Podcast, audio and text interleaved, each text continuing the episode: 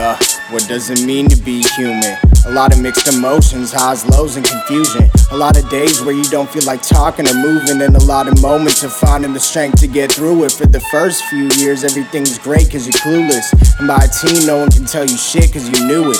You think you know everything cause you question what truth is, but as you get older and break through the delusions, you realize you're never a teacher, always the student. And wonder if I'm so smart, why don't I go and use it? I could start a revolution and hunger and pollution. But then you realize you can't do it without a group, and most people don't fucking care.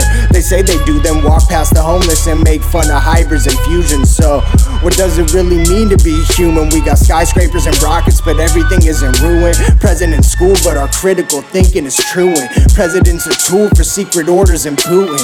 Democrat and Republicans a dichotomy to separate the people. It's simple divide and conquer. See, they must have been reading the work of Sun Tzu, making two paths to lead us away from the one truth. And the truth is love, but they split us into meridians. And the end result is Israelis and Palestinians war, everlasting and infinite till the Messiah comes. But what happens if he don't feel like visiting? Do we keep on fighting, going eye for an eye, or do we finally come together and fly instead of fry? Like we need to see we have more similarities than differences, and once we see that, possibilities limitless. Cause we're all human. So what the fuck we doing, nigga? We all human. So what we really doing? Cause we all human. So what we really doing? Christian, Muslim, Mormon, Hindu, Taoist, Jewish, Satanist, Wiccan, Rasta, Kemet, Gnostic, and Buddhist, even atheists believe in union. We all human, nigga, we all human. So what the fuck we doing? Christian, Muslim, Mormon, Hindu, Taoist, Jewish, Satanist, Wiccan, Rasta, Kemet, Gnostic, and Buddhist, even atheists believe in union.